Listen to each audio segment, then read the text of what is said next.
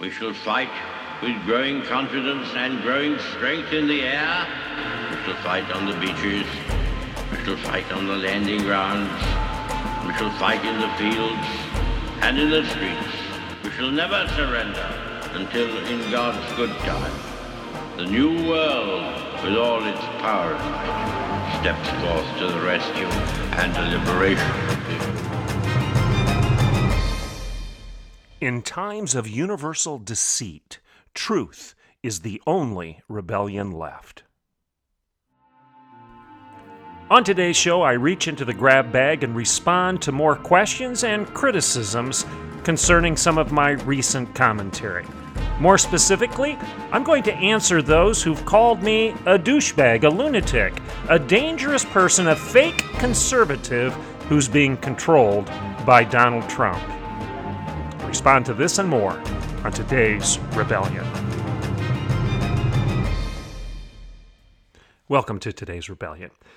Yesterday, I said I was going to cover the grab bag, and I was going to respond to a couple questions. Well, as I got rolling, I really only responded to one.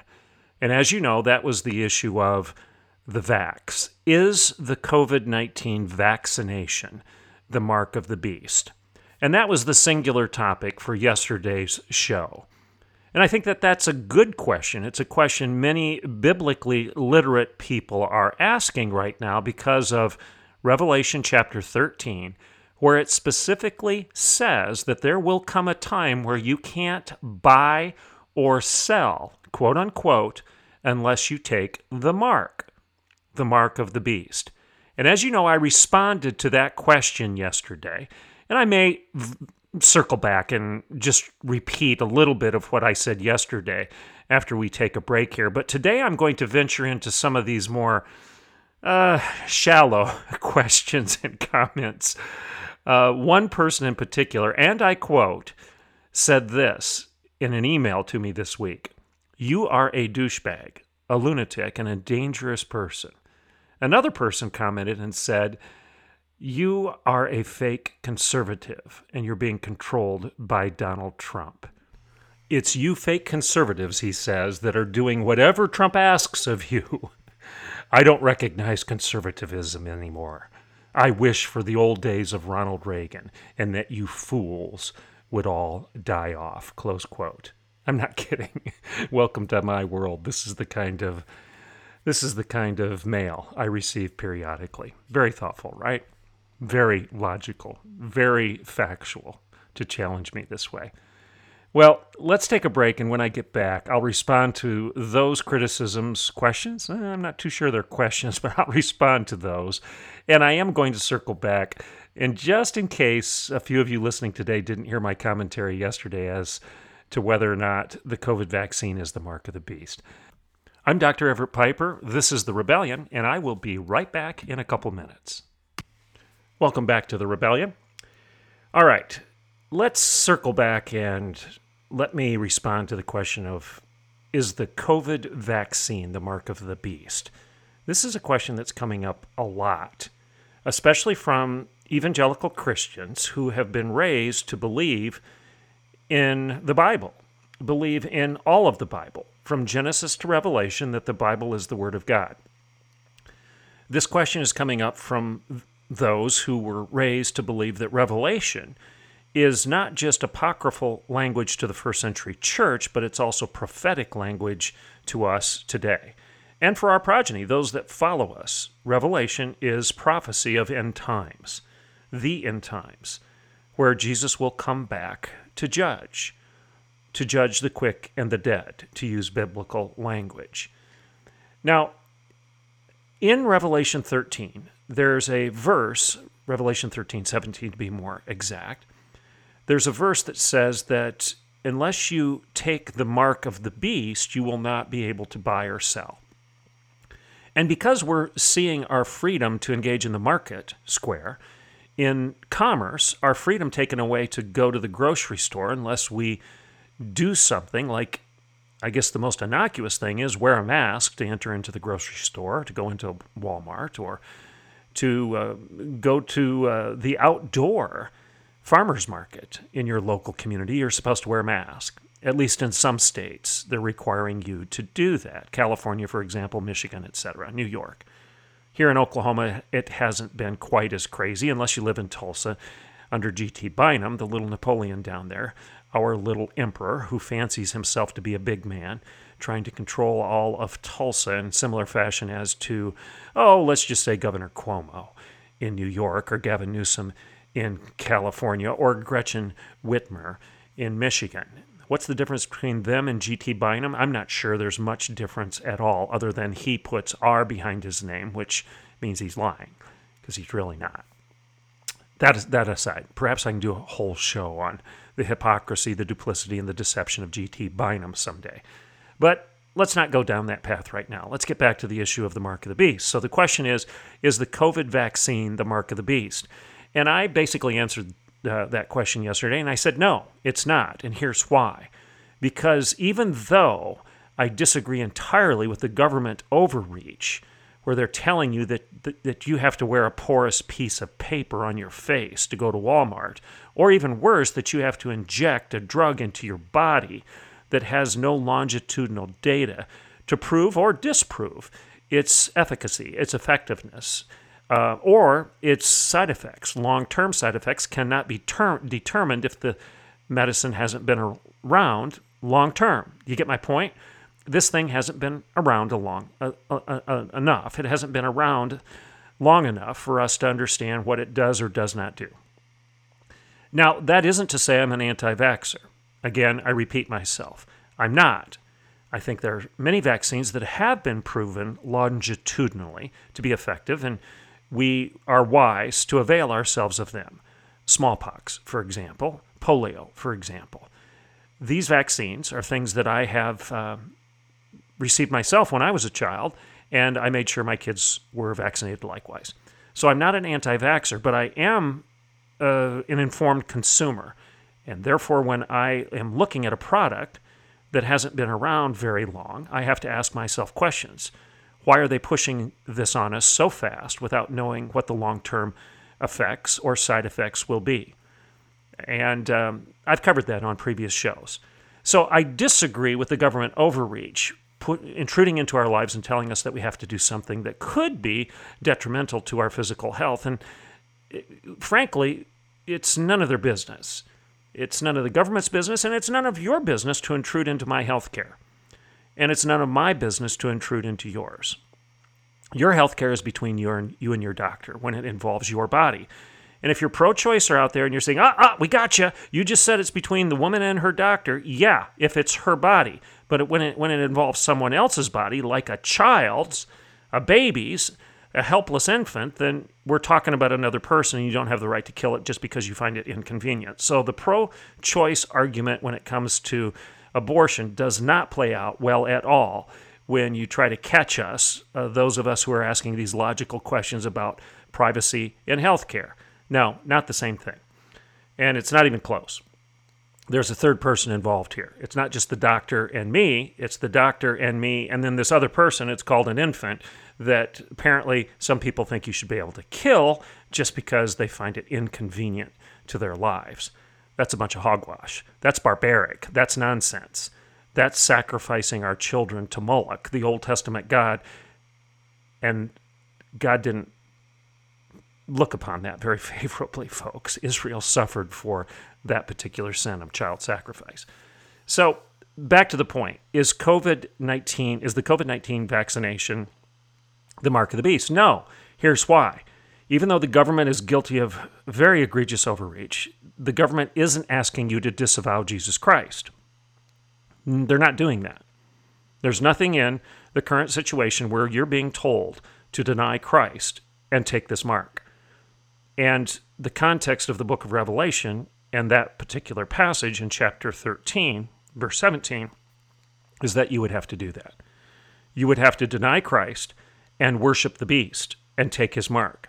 And there's nothing right now in the current scenario that's telling you you have to do that. Nobody's telling you to deny Christ, and nobody's telling you to worship another God. Uh, you could probably stretch it if you wanted to and say, yeah, but they're asking you to bow and worship the government rather than God. I understand why you want to go there, but it's not even close to what the book of Revelation is prophesying. But here's the point even though the vax isn't the mark of the beast, and I think that's irrefutable if you really look at the context of Scripture, it is definitely softening up the public psyche, the body politic, the conscience, the soul of our country and of humanity by and large to be receptive for the next shoe to fall. Whereas today we're being told, well, just take the vaccine if you want to buy and sell.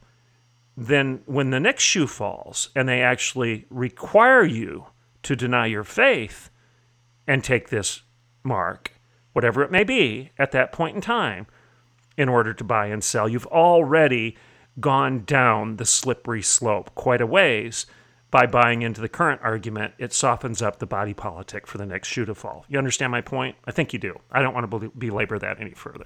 So that was my answer on the mark of the beast. Well, I want to remind you what my column was that led to the criticism I just shared with you, where I'm being called a douchebag and a dangerous person, and I'm a conservative who's letting Donald Trump control my mind which is so absurd. What I get ahead of myself. I'm not going to respond to that yet. All right. The article that I wrote that responded to this criticism was the one where I said I've been shadow banned. I wrote an article that dealt with natural immunity. That was it. Natural immunity. And I was shadow banned by apparently Facebook and other media uh, outlets because I was trending. My article was trending in The Hill and in Apple News and whatnot. It was trending nationally, and then all of a sudden it just disappeared. And um, as I told you, it was evident that I was shadow banned. Somebody took it down. And who is that? We don't know. We don't know who took it down. Well, the article I wrote the following week uh, explained this whole story, and I said, This should bother you. So all I'm saying in this article that I'm referring to right now, the one that has resulted in me being called a douchebag and a dangerous person and a conservative that's being controlled by Donald Trump, this is what I said, and I've already shared it with you in a previous show. I said this they, whoever they are, decide what you can read and what you cannot. They are controlling the information in the news.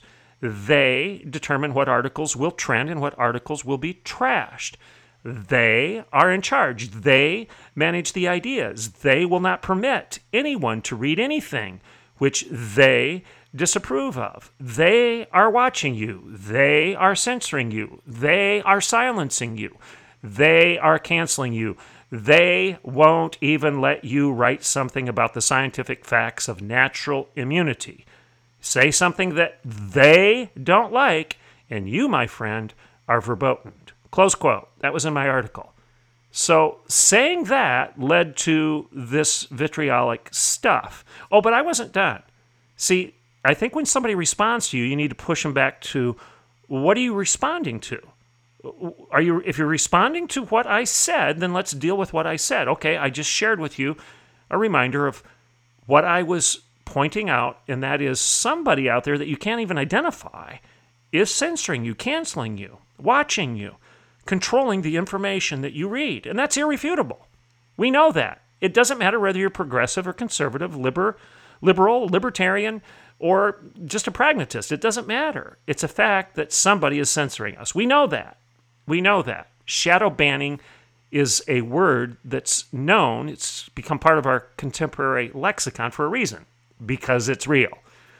Okay, to summarize my point in my article, I said this in his book, Selling Hitler Propaganda and the Nazi Brand, Nicholas O'Shaughnessy argues that the success of Nazi ideology can only be understood via the role of propaganda in the Third Reich. The Nazis, he says, understood the modern techniques of opinion formation.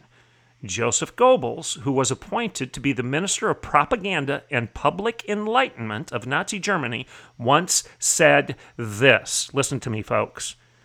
There are two ways to control people. You can blast your enemy with machine guns until he acknowledges the superiority of those holding the weapons. That's one way. Or you can transform the nation through a revolution of the spirit, i.e., the mind. In other words, you can control people with bullets and bombs, or you can do so even more effectively by manipulating the news they hear and the books they read. That's what I said. And then I reminded people of what Albert Speer, Hitler's chief architect, said at the Nuremberg trials. He said this What distinguished us, the Third Reich, from all previous dictatorships was our use of all the means of communication to sustain ourselves and to deprive our objects of our power, the power of independent thought. Now, stop and think about that. So, I want to ask you before I respond to my critic what was the point of my article? The point of my article was to point out number one, what? I wrote an article on natural immunity last week. That was all it was about the scientific facts that natural immunity exists and that the history of medical science would show that natural immunity is very effective in fending off airborne pathogens, viruses. This is a fact. Fact. This is just science, folks. Follow the science. We're pro science, right? Well, this is science. Natural immunity exists, and it's very effective in fighting off airborne pathogens and viruses. Number two, as the result of writing that article, I was shadow banned. It started to trend, and then it disappeared. That's a fact. I have the screenshots. Then what do I talk about in my article? Do I talk about Donald Trump? No. Is there any mention of Donald Trump? No. Is there any crackpot, conspiracy theory, tinfoil hat stuff in my article? No. It's an article about natural immunity, a scientific fact that even liberals, progressives, kind of ought to be acknowledging because it's been around for, well, some would say since the early 1800s we've had knowledge of this. In fact, one article I read suggests that the Chinese understood at least the rudimentary, excuse me, rudimentary aspects of natural immunity as far back as like a thousand AD. Now they didn't have all the stuff put together. I'm not suggesting that they were ready to start giving people injections uh, you know, uh, vaccinations for polio and smallpox. Obviously, they weren't ready for that, but the understanding that you have natural immunity that fends off any subsequent ailment is has been around for a long time. People have known this for a long time. That's all I said. Why is this controversial? Why am I a douchebag for pointing that out? I, that's the question. So you're waiting for me to respond to my critic? There's the response. Why are you calling me names for number one, talking about natural immunity, number two, saying I've been shadow banned for doing so, and number three, pointing out that propaganda is a way, is a method that's been used to control people for a long time, and some very nefarious folks like the Nazi regime, the Third Reich, Joseph Goebbels, Albert Spears, Adolf Hitler, they used propaganda. They used censorship. They used lies and deception. They used sleight of hand. They used the public's ignorance of Socratic logic to control the public because they could create a straw man and give the public the tools to tear it apart because the public was too stupid to recognize that they'd been had. They had been made the victims of a magician's trick. Look over there. Look over there. Don't pay attention to that man behind the curtain, to quote the Wizard of Oz. Look over there.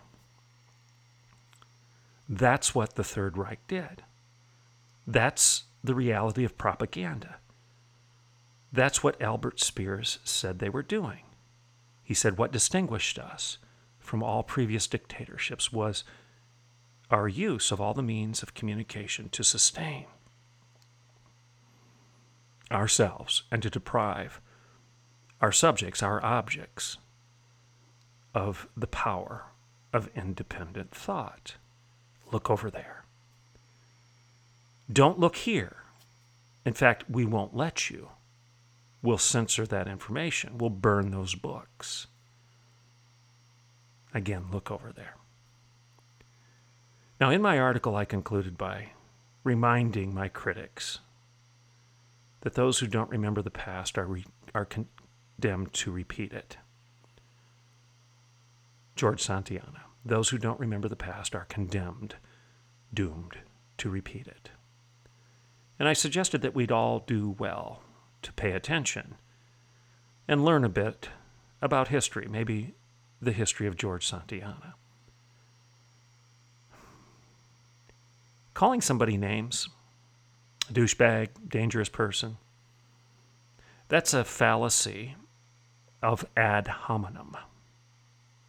We've talked about fallacies before. It's a fallacy of shooting the messenger. Don't attend to the message, natural immunity. Don't attend to the message, uh, silencing, censoring, shadow banning, canceling. Don't attend to the science and don't attend to the facts of controlling the information that's available to the general public. And then don't attend to history and the fact that Goebbels and Albert Speer and Hitler all did the same thing. Ignore all of that and just call the messenger names. Call him a douchebag. Call him dangerous. Call him stupid. Call him a clown. Mock him, ridicule him. Get everybody else around you to do the same. And you know what you you know what happens? The truth the truth dies as you shoot the messenger. That's what happens. So, how do I respond? Why am I pulling this one out of the grab bag of ideas of the week to respond to? Because this is one of the most dangerous things we're confronted with today, folks.